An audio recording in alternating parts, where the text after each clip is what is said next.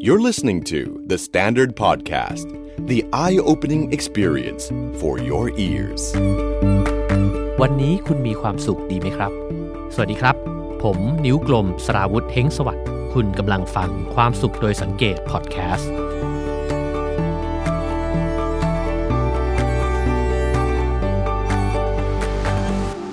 ชีวิตช่วงนี้ของคุณอยู่ในช่วงเวลาที่สำเร็จหรือว่าล้มเหลวครับ ลองคิดคำตอบกับตัวเองแล้วก็เก็บไว้ในใจกันก่อนนะครับ ครั้งหนึ่งเนี่ยมาร์คลูอิสซึ่งเป็นอาจารย์จิตวิทยานะครับที่มหาวิทยาลัยเท็กซัสเนี่ยเขาได้เล่าถึงนักเล่นสกี ซึ่งเป็นนักเล่นสกีกระโดดนะครับที่ลงแข่งในโอลิมปิกเนี่ยที่ห่วยที่สุดเลยในประวัติศาสตร์ ตอนนั้นเนี่ยเขาเล่าเรื่องนี้ให้นักศึกษาฟังระหว่างที่ปาฐกถานะครับเนี่ยนักกีฬาสกีคนนั้นเนี่ยชื่อว่าเอ็ดดี้เอ็ดวาร์ดส์นะฮะหรือว่าเขามีสมญานามว่าเจ้าอินทรีคำว่าเจ้าอินทรีก็อาจจะทำให้เราเห็นภาพนะครับว่าเวลาที่กระโดดขึ้นไปสูงๆ แล้วก็เหมือนกับอินทรีถลาลงโฉบแบบนี้นะฮะซึ่งตอนนั้นเนี่ยเขาเป็นความหวังเพียงหนึ่งเดียวเลยนะครับ ของทีมสหราชอาณาจักร ในการแข่งขันกีฬาโอลิมปิกฤดูหนาวปี 1988 ผู้ที่ชนะในรายการนั้นเนี่ยเขากระโดดได้สูงถึง 403 ฟุตนะครับ ในขณะที่เจ้าอินซีเนี่ยกระโดดได้เพียงแค่ 238 ฟุตเท่านั้นเอง ก็จะเห็นนะครับว่าตัวเลขเนี่ยห่างชั้นกันอยู่เยอะมากเลย และนั่นก็ทำให้เขาเนี่ยได้อันดับที่ 56 นะครับจากผู้แข่งขันทั้งหมด 56 คน ว่าง่ายๆคือที่โหลนั่นเองนะครับ นักข่าวเนี่ย พอรู้แล้วว่าเขาได้ตำแหน่งนั้นนะครับ ก็เช่นกันกับบรรดาสื่อทั้งหลายที่จะต้องทำหน้าที่ของตัวเอง ก็คือว่าพอมีข่าวเกิดขึ้นเนี่ยก็จะต้องพยายามไฮไลท์ข่าวนั้นให้มันดูดราม่าที่สุดใช่ไหมครับ ให้น่าสนใจที่สุด เพราะฉะนั้น 56เนี่ยมันน่าสนใจในแง่ข่าวที่ว่ามันคือที่โหลและเมื่อคุณเป็นที่โหลในฐานะตัวแทนประเทศเนี่ย สื่อก็อาจจะพยายามทำให้คุณดูงี่เง่ามาก ๆ คือทำไมคุณเป็นตัวแทนประเทศแล้วทำให้มันอับอายขายหน้าขนาดนี้ใช่ไหมครับ และแน่นอนยิ่งเป็นทีมใหญ่อย่างอังกฤษหรือว่าสหราชอาณาจักรเนี่ยนะครับ ก็ต้องถูกสื่อยำแน่ๆนะครับ แต่ว่าพอสื่อยำเขาขนาดนั้นเนี่ยเอ็ดดี้เนี่ยกลับไม่ยอมให้นักข่าวเนี่ยทำให้เขาเป็นตัวตลกในสายตาของประชาชนทั่ว ๆ ไปนะครับ ตอนที่เขาให้สัมภาษณ์เนี่ยเขากลับให้สัมภาษณ์ว่า วันนี้เนี่ยมันเป็นวันที่ยอดเยี่ยมมากเลยในชีวิตของผม เพราะว่าผมเนี่ยกำลังเป็นตัวแทนทีมสหราชอาณาจักรในกีฬาโอลิมปิกเลยนะ แล้วก็เขาก็เพิ่งกระโดดได้สูงกว่า 72 เมตร ซึ่งนั่นเน่ะเป็นเรื่องที่ยากมาก ๆ เลย เขาพูดประโยคเหล่านี้เนี่ยด้วยอารมณ์ที่มีความสุขนะครับ คือการที่เขาพูดแบบนี้เสร็จเนี่ยมันเท่ากับว่าเขาไปขีดเส้นใต้ให้เห็นว่า จริง ๆ แล้วเนี่ยในฐานะของนักกีฬาของทีมประเทศอังกฤษเนี่ยนะครับ ก็ไม่เคยมีใครที่กระโดดได้สูงเท่านี้มาก่อน แม้ว่าเขาจะได้เป็นตำแหน่งรังท้ายก็ตามนะครับ แต่เขาเนี่ยคือคนที่กระโดดได้สูงที่สุดแล้วในทีม แล้วก็จะว่าไปก็คือ อาจจะเป็นตัวแทนของทีมชาติคนแรกนะครับ ที่ทำสถิติกระโดดสกีเนี่ยได้สูงขนาดนี้ เพราะฉะนั้นในอันดับโหลของเขาเนี่ยมันคือสถิติสกีกระโดดระดับชาติครั้งใหม่ของประเทศ นี่คือการพลิกมุมที่ทำให้จากการที่สื่อพยายามจะทำให้เขาเป็นที่โหลเป็นคนงี่เง่า เป็นคนที่ห่วยนะครับ กลับกลายเป็นว่าเขาชี้มุมให้เห็นว่า เฮ้ย เขาก็ทำได้ดีมากแล้วนะ และหลังจากนั้นนะฮะก็กลายเป็นว่าเจ้าอินทรีเนี่ยก็เลยกลายเป็นขวัญใจของประชาชนนะครับไปในชั่วพริบตา ผมเชื่อว่าส่วนหนึ่งเนี่ยก็อาจจะเกิดขึ้นจากการที่เห็นใจด้วยนะครับแล้วก็เกิดจากการที่เห็นสปิริตบางอย่างว่า เอ้ยจริง ๆ เขาไม่ได้น่วมไปด้วยการที่ผลการแข่งขันมันออกมาเป็นแบบนั้น หลายปีต่อมาเนี่ยเอ็ดดี้เนี่ยก็กลายไปเป็นเศรษฐีนะครับ เพราะว่าพอเขาเริ่มได้รับความสนใจแล้วก็มีชื่อเสียงมากขึ้นเนี่ยก็ได้รายได้จากค่าโฆษณาไปเยอะเลยนะครับ แต่หลังจากนั้นเนี่ยชีวิตก็ ดิ่งลงเหวนะครับก็อาจจะคล้ายๆกันกับนักกีฬาอีกหลาย ๆ คนนะครับ เราก็จะเห็นได้อยู่เป็นจำนวนมากนะครับ คนที่เคยเป็นแชมป์คนที่เคยประสบความสำเร็จในชีวิตนะครับ เราอาจจะนึกถึงคนอย่างไทเกอร์วูดส์นะฮะนึกถึงคนอย่างไมค์ไทสันนะครับ คือมีนักกีฬามากมายที่ประสบความสำเร็จระดับจุดพีคเลยเนี่ยในชีวิต แต่จุดพีคนั้นมันก็ไม่เคยอยู่ไปตลอดกาลนะครับ แล้วก็หลังจากนั้นเนี่ยหลายคนก็กลับ กลายเป็นว่าชีวิตเนี่ยเหมือนดิ่งลงไปในก้นเหวเลยนะครับ ซึ่งเจ้าอินทรีเนี่ยก็เป็นคนหนึ่งที่เป็นแบบนั้น สิ่งที่มันเกิดขึ้นแบบนั้นเนี่ยก็เพราะว่าหนึ่งก็อาจจะเพราะว่าเขาได้รับอุบัติเหตุจากการแข่งขันนะครับ ซึ่งในการแข่งขันรายการหนึ่งเนี่ยเขาประสบอุบัติเหตุครั้งรุนแรงเลยทำให้กระดูกไหปลาร้าเนี่ยหักกระโหลกร้าวนะครับ กล้ามเนื้อเข่าฉีก ไตฉีกซี่โครงหัก ผมอ่านแล้วผมยังคิดว่ามันอีท่าไหนนะฮะ คือทำไมการประสบอุบัติเหตุในการแข่งขันกีฬาเนี่ยมันถึงโอ้โหทำร้ายนักกีฬาได้สาหัสสากันขนาดนี้นะครับ แต่แน่นอนว่าการที่คุณเป็นนักกีฬาแล้วร่างกายเนี่ยเผชิญกับอุบัติเหตุใหญ่ระดับนี้เนี่ย คุณจะต้องหยุดเล่นกีฬาประเภทนั้นเนี่ยไปนานพอสมควรเลย และไม่ใช่แค่นั้น เขาเองเนี่ยยังเอาเงินเนี่ยไปลงทุนนะครับ แล้วก็เป็นการลงทุนที่ผิดพลาดทำให้เงินที่มีอยู่เนี่ยก็สูญหายไปเป็นจำนวนมากด้วยนะครับ ก็เหมือนเคราะห์ซ้ำกรรมซัดนะครับ คุณมาร์คลูอิสเนี่ยซึ่งก็เป็นอาจารย์ที่แสดงปาฐกถาเนี่ยนะครับเขาก็เล่าให้ฟังนะครับว่าครั้งสุดท้ายที่เขาได้ยินข่าวของเอ็ดดีเนี่ย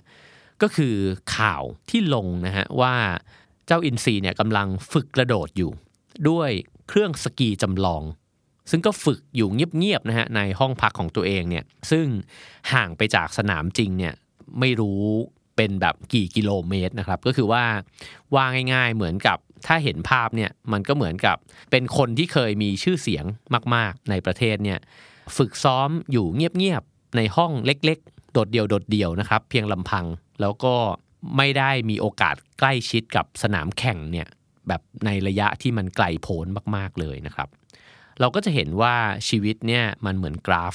ที่เคยถูกพลอตขึ้นไปสูงมากนะครับ แล้วก็กลายมาเป็นอยู่ในจุดที่ต่ำกว่าเดิมมากนะครับ เมื่อนักข่าวเนี่ยไปสัมภาษณ์เขาในช่วงเวลาที่ชีวิตไม่ได้สดใสรุ่งเรือง ไม่ได้มีชื่อเสียงโด่งดังนะครับ แล้วก็แสงสปอตไลท์เนี่ยไม่ได้จับอยู่ที่ตัวเขาอีกต่อไปละ ก็เช่นกันกับ ทุกวงการนะครับสปอตไลท์จะจับไปที่คนที่ได้รับความสนใจ แล้วหลังจากนั้นเนี่ยมันก็จะส่องไปที่คนใหม่ๆ อยู่ตลอดเวลานะครับ เจ้าอินซีเนี่ยเขาได้ให้สัมภาษณ์แล้วก็พูดถึงโอลิมปิกฤดูหนาวครั้งนั้นนะครับว่ามันเป็นเรื่องที่สุดยอดจริง ๆ เพราะว่ามันเป็นความใฝ่ฝันของผมตั้งแต่อายุ 8 ขวบนะครับ ชีวิตของผมหลังจากนั้นก็เยี่ยมยอดมาก คือหลังจากที่ผ่านการแข่งขันโอลิมปิกไปแล้วเนี่ยเขาก็ได้เดินทางไปแข่งขันในกีฬาประเภทนี้เนี่ยอีกหลายแห่งในโลกนะครับเขาก็บอกว่าผมก็ได้ไปเที่ยวรอบโลกเลย ได้ไปสถานที่เจ๋งๆหลายแห่งนะฮะได้ไปเจอผู้คนที่น่าสนใจทำเรื่องที่น่าสนใจหลายๆอย่างเลยให้กับชีวิต แล้วผมเนี่ยก็จะไม่ยอมแลกประสบการณ์นี้ด้วยอะไรทั้งนั้น The Standard Economic Forum โลกหลังโควิด -19 ประเทศไทยอยู่ตรงไหนในความปกติใหม่ มิติใหม่ของ Virtual Conference ครั้งแรกของประเทศไทย กับการรวมตัวกว่า 40 ตัวจริงในการขับเคลื่อนเศรษฐกิจและสังคม พบกับสุภชัยพานิชพักสุรเกียรติเสถียรไทยเกษียณเตชะพิระ สุรชาติบำรุงสุข สมเกียรติตั้งกิจวานิชเศรษฐาทวีสิน สมชัยเลิศสุทธิวงศ์กรจติกาวนิชชัดชาติสิทธิพันธ์ ศุภจีสุธรรมพันธุ์ ธรรศพลฐ์ แบเลเว็ลด์ อนุพงษ์อัศวโภคิน ณัฐพงศ์คุณากรวงศ์สุวิทย์เมษินทรีย์ สุรพงษ์สืบวงศ์ลี และวิทยากรผู้ทรงคุณวุฒิอีกมากมาย ดำเนินการเสวนาโดย สุทธิชัยหยุ่น พิภูพุ่มแก้วกล้า และผมนักครินทร์วณกิจไพบูรณ์ งานจัด 3 วันเต็ม เริ่ม 29 ถึง 31 พฤษภาคม จำหน่ายบัตรแล้วผ่านทาง www.eventpop.me หรือติดตามรายละเอียดได้ที่ www.thestandard.co ก็จะเห็นว่าแม้ว่าวันเวลาผ่านไป แม้ว่าสถานการณ์ในชีวิตนะครับ สถานะของตัวเองเนี่ยมันเปลี่ยนแปลงไปแค่ไหนเนี่ยเขาก็ยังมองโลกในแง่ดีอยู่นะฮะแล้วก็ยังมองเห็นว่าเหตุการณ์ที่มันเกิดขึ้นเนี่ยมันก็เป็นช่วงเวลาที่น่าจดจำนะครับมาร์คลูอิสเนี่ยบอกกับนักศึกษานะครับ ว่าเรื่องทั้งหมดที่เล่ามาเนี่ยมันมีประเด็นที่น่าสนใจอยู่ก็คือว่า ในชีวิตนี้เนี่ยมันเป็นเรื่องปกติมากเลย ที่มันจะมีเวลาที่คุณทำได้ ก็คือประสบความสำเร็จนะครับ แล้วก็มันก็จะมีเวลาที่คุณล้มเหลวด้วยเหมือนกัน แต่ไม่ว่าคุณจะทำได้ หรือว่าล้มเหลวเนี่ยมันก็ไม่ใช่ตัววัดความสำเร็จในชีวิตของคุณทั้งนั้น ตัววัดความสำเร็จที่แท้จริงเนี่ยมันคือ สิ่งที่คุณคิด หรือว่าทัศนคติของคุณเกี่ยวกับสิ่งที่คุณทำต่างหากนะฮะซึ่งตรงนี้เนี่ยผมว่ามันเป็นการสกิดให้เห็นประเด็นสำคัญที่น่าสนใจมากเลยนะฮะเพราะว่าในชีวิตเราเนี่ยเรามักจะคาดหวังความสำเร็จเสมอ แล้วเราก็มักจะ ผลักไสหรือว่ารังเกียจไอความล้มเหลวหรือว่าสิ่งที่คนอื่นมองว่ามันห่วยมันแย่อยู่ตลอดเวลานะครับ แล้วคนอื่นก็พร้อมที่จะพิพากษาเราตลอดว่า เออไม่เห็นดีเท่าคราวที่แล้วเลยโอ้ทำได้แค่นี้เองเหรอเฮ้ยคุณไม่เห็นเจ๋งเลย สิ่งเหล่านี้เนี่ยมันมันเกิดขึ้นตลอดชีวิตนะครับ แต่ทั้งหมดนั้นเนี่ยมันก็ไม่ควรจะเป็นสิ่งที่เราเอามานิยามความสำเร็จหรือว่าล้มเหลวของเรา สิ่งที่จะนิยามได้จริง ๆ คือเราคิดกับเหตุการณ์นั้นยังไง เราคิดกับตัวเองยังไง เพราะว่ามันมีหลายอย่างมากนะครับ ที่มีแต่เราเท่านั้นแหละครับ ที่รู้ว่าวันที่ลงแข่งเราอยู่ในสภาพ ร่างกายและจิตใจเป็นยังไง มีแต่เราเท่านั้นแหละที่รู้ว่าเราซ้อมมามากแค่ไหนนะครับ แล้วมาร์คลูอิสเนี่ยก็ขีดเส้นใต้ชัดๆ เลยนะฮะด้วยการพูดอีกแบบหนึ่งว่า วิธีที่จะมีความสุขเนี่ยก็คือคุณจะต้องชอบตัวเอง และวิธีที่จะทำให้ตัวเองชอบตัวเองเนี่ยก็คือทำในสิ่งที่ตัวเองภูมิใจ ผมว่าอันนี้ก็ลึกลงไปอีกนะฮะนั่นคือว่า แม้ในสิ่งที่คนอื่นอาจจะนิยามเราว่าเราทำได้ไม่ดี แต่บางครั้งเนี่ยเรากลับภูมิใจที่ได้ทำสิ่งนั้นนะครับ ผมจำได้เลยว่าตัวเองเนี่ยเคยลงแข่งบาสในสมัยมัธยมนะครับ แล้วก็มีแมชที่เจอทีมที่เก่งมากของโรงเรียนนะครับ แล้วก็เราก็รู้ว่าเป็นคู่ต่อสู้ที่ยากที่จะเอาชนะมากๆนะครับ ในการแข่งขันครั้งนั้นเนี่ยทีมเราก็ทุกคนก็เล่นเต็มที่มากๆ แล้วก็แม้ว่ามันจะจบลงด้วยผลที่เราแพ้นะครับ แต่ก็เป็นแมชที่จดจำแล้วก็รู้สึกว่าภูมิใจแล้วก็เป็นแมชที่สนุกมาก ๆนะครับ ผมคิดว่าในชีวิตเราเนี่ยมันมีการแข่งขันมันมีสถานการณ์แบบนี้เนี่ยเกิดขึ้นเสมอ คือ ผลลัพธ์มันอาจจะออกมาไม่ดีในสายตาคนอื่น แต่ในความทรงจำของเราในความรู้สึกของเราเนี่ยมันกลับกลายเป็นเหตุการณ์ที่น่าจดจำมาก ๆนะครับ หรือกระทั่งในมุมความรักบางครั้งมันก็เป็นแบบนั้นนะครับ ความล้มเหลวเรื่องความรัก การอกหัก บางครั้งมันกลับกลายเป็นความทรงจำที่เรารู้สึกว่าเออเราภูมิใจที่ได้ผ่านมันมานะครับ ฉะนั้นเนี่ยการพยายามอย่างเต็มที่นะครับ มันจะทำให้ตัวเราเองเนี่ย ภูมิใจในตัวเองเสมอ ก็เลยพอได้อ่านเรื่องราวนี้อีกครั้งนะครับ ซึ่งจริงๆเนี่ยมาจากหนังสือที่ผมก็ชอบมากๆเล่มหนึ่งของพี่ยุ้ยสรินีอาชวนันทกุลนะครับที่แปลแล้วก็เรียบเรียงมาจากบทปาฐกถาของคนจำนวนมากเลยนะฮะก็คือวิชาสุดท้ายที่มหาวิทยาลัยไม่ได้สอนนะครับพอได้อ่านเรื่องนี้อีกครั้งเนี่ยในช่วงเวลาแบบนี้เนี่ยในช่วงโควิด -19 แบบนี้เนี่ยนะครับ ก็ถือว่าผมเชื่อว่ามันเป็นช่วงเวลาที่หลายๆ คนเนี่ยกำลังประสบกับภาวะที่เป็นวิกฤตนะครับ แล้วก็ความยากลำบากในชีวิตนะครับ จะว่าไปในภาพรวมของสังคมเศรษฐกิจ มันไม่ได้อยู่ในช่วงเวลาที่ปกติสักเท่าไหร่ หลาย ๆ คนก็กำลังต่อสู้กับอุปสรรคที่ตัวเองเจอนะครับ ผมว่าในทุกระดับเลย ทั้งตั้งแต่เจ้าของกิจการ คนทำงานพนักงานนะครับ ทั้งฟรีแลนซ์ทั้งพนักงานประจำ แล้วก็รวมถึงอีกหลาย ๆ คนที่น่าจะมีปัญหาเรื่องรายได้มากกว่านั้นอีกนะครับซึ่งในระหว่างนี้เนี่ยผมก็ได้อ่านข่าว แล้วก็ได้เห็นทั้งคนที่ประสบปัญหานะครับ แล้วก็ทั้งคนที่พยายามประคับประคองชีวิตของตัวเอง แล้วก็ธุรกิจของตัวเองเนี่ยให้มันดีที่สุด ทุกคนก็พยายามรีดเอาความคิดสร้างสรรค์นะครับ แล้วก็พลังงานทั้งหมดเนี่ยออกมา เพื่อที่จะกอบกู้สิ่งเหล่านี้ให้มันดีที่สุดนะครับ หลังจากเหตุการณ์ผ่านไป 1 เดือน 2 เดือนเนี่ยเราก็เริ่มเห็นว่ามีบางคนเนี่ยสามารถที่จะยืนอยู่ท่ามกลางพายุแห่งวิกฤตโควิดเนี่ยได้อย่างสง่างามมากนะครับ แล้วก็เราได้เห็นว่าเขาปรับกลยุทธ์ตัวเอง ปรับธุรกิจตัวเองนะครับ แล้วก็กระทั่งว่าบางคนเนี่ยสามารถทำไรายได้ได้ดีเลยทีเดียวนะครับ ตอนที่เกิดวิกฤตโควิดในช่วงต้นๆเนี่ยผมมีโอกาสได้อ่านสเตตัสของ เพื่อนคนหนึ่งนะครับก็คือคุณโบ๊ทพัทไทยพดุงถิ่นเนี่ยนะครับซึ่งก็เป็นผู้บริหารบริษัทBuilk นะฮะแล้วก็เคยเป็นอดีตนายกสมาคมสตาร์ทอัพประเทศไทยนะครับโบ๊ทเป็นคนที่เก่งมากแล้วก็เป็นคนที่มีทัศนคติในแง่บวกอยู่เสมอนะครับ เพราะฉะนั้นตอนที่เกิดวิกฤตใหม่ ๆเนี่ยผมก็จำได้เลยว่าโบ๊ทเคยเขียน status ใน Facebook เนี่ยนะฮะเอาไว้ว่าวิกฤตครั้งนี้เนี่ยมันหนักหน่วงมากๆ แต่ว่าตัวเขาเองก็จะพยายามให้ถึงที่สุดนะครับโบ๊ทเคยเล่าว่าพอเกิดวิกฤตเนี่ยเขาปรับกลยุทธ์ในบริษัทตัวเองคือทุกเช้า 9 โมงเนี่ยทุกคนที่มีส่วนในการตัดสินใจเนี่ยจะต้องมาประชุมกัน เหมือนกับว่าประชุมการลบแบบนั้นเลย แล้วก็พยายามที่จะแก้วิกฤตเนี่ยกันวันต่อวันนะครับ คือทุกคนก็ใส่พลังลงไปมากขึ้นนะฮะ ในสเตตัสนั้นเนี่ยโบ๊ทก็บอกว่าเขาจะคิดกับมันทุกแบบเล่นกับมันทุกท่านะครับเพื่อที่จะผ่านมันไปให้ได้ ก็คือพาบริษัทแล้วก็พาทุกคนเนี่ยผ่านไปให้ได้ แล้วเขาก็บอกว่าผมมั่นใจว่าถ้าผ่านเหตุการณ์นี้ไปได้เนี่ยนี่จะเป็นเรื่องที่เราเอาไว้เล่าให้ลูกหลานฟังได้ด้วยความภาคภูมิใจแน่นอนนะครับ ตอนอ่านผมรู้สึกว่าเออ คนที่มันมีทัศนคติแบบนี้เนี่ยต่อให้มันอยู่ท่ามกลางพายุแห่งความผันผวนมากมายแค่ไหนเนี่ยก็สามารถที่จะปักหลักนะครับ แล้วก็เปลี่ยนแปลงตัวเองเพื่อที่จะฝ่าวิกฤตเนี้ยไปให้ได้ แล้วผมว่าเขามองไปถึงจุดที่มันมากไปกว่าความเลวร้ายในปัจจุบัน คือมองว่าถ้าผ่านไปแล้วอะมันจะเป็นยังไง คือถ้าผ่านไปแล้วมันจะเป็นเรื่องราวที่น่าจดจำทันทีนะครับ หลายครั้งที่เราอยู่ในช่วงเวลาที่รู้สึกแย่ แล้วเราก็รู้สึกว่ามันคงจะมันเหมือนมองไม่เห็นแสงสว่าง แต่ว่าถ้าเราไม่ได้มองแค่ตอนนี้ แล้วเรามองไปข้างหน้าที่ไกลขึ้นสักหน่อยนะครับ เราอาจจะพบว่าชีวิตที่มันมีเหตุการณ์ที่มันเป็นสีเทา สีดำบ้างเนี่ยบางครั้งมันหลีกเลี่ยงไม่ได้ แต่ว่าเราอาจจะทำมันให้เป็นเรื่องที่น่าจดจำได้นะครับ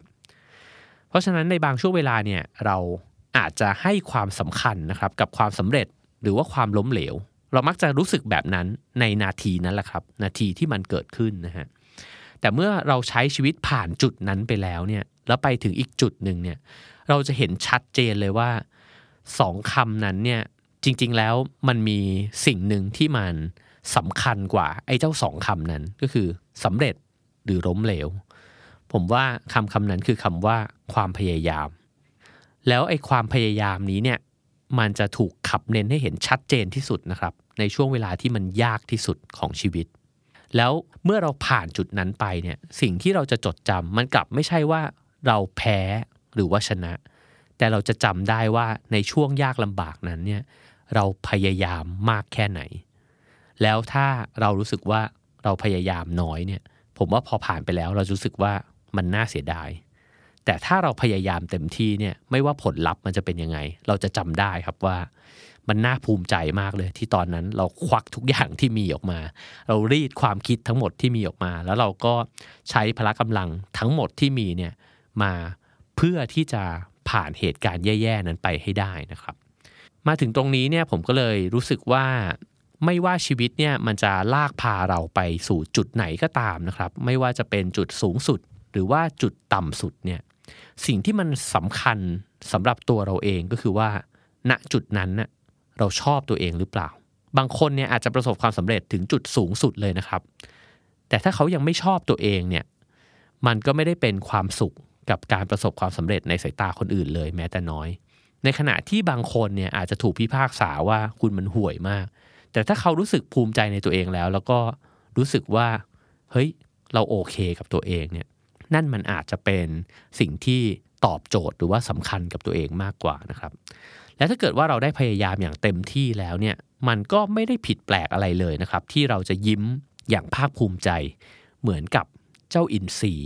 ที่เล่าให้ฟังนะครับ ที่เขาก็ชอบตัวเองแล้วที่สามารถกระโดดได้สูง 238 ฟุตนะครับโดยที่เขาไม่จำเป็นจะต้องทุกข์ทรมานจากการเปรียบเทียบตัวเองกับเจ้าของเหรียญทอง ที่กระโดดได้สูงถึง 403 ฟุต มันมากกว่าเขาเยอะนะครับ แต่เขาชอบตัวเองไปแล้วที่ก็กระโดดได้สูงมากแล้ว ผมไม่แน่ใจนะครับว่าฟังมาถึงตรงนี้เนี่ยคำตอบในใจของคุณผู้ฟังเนี่ยจะเป็นคำตอบว่าคุณกำลังอยู่ในช่วงที่สำเร็จ หรือว่าล้มเหลวนะครับ แต่ถ้าฟังความสุขโดยสังเกตพอดแคสต์มาจนถึงนาทีนี้นะครับ ก็อาจจะพบกับประเด็นสำคัญที่คล้าย ๆ กันกับที่ผมเนี่ยได้ค้นพบระหว่างที่ได้เล่าเรื่องราวทั้งหมดนี้เช่นกันนะครับว่า หลังจากที่กราฟของชีวิตเนี่ยมันพาเราไปถึงทั้งจุดที่สำเร็จ แล้วก็ล้มเหลวสลับกันไปสลับกันมาแบบนี้เนี่ยบนเส้นทางอันยาวไกลของชีวิต จนกระทั่งมาถึงตอนนี้เนี่ยสิ่งที่มันสำคัญมากกว่าการนับจำนวนความสำเร็จและล้มเหลวเนี่ยมันคือ เราชอบตัวเองหรือเปล่า และคนที่ชอบตัวเองเนี่ยก็คือคนที่มีความสุข ขอให้ทุกคนมีความสุขครับ The Standard Podcast. Eye opening for your ears.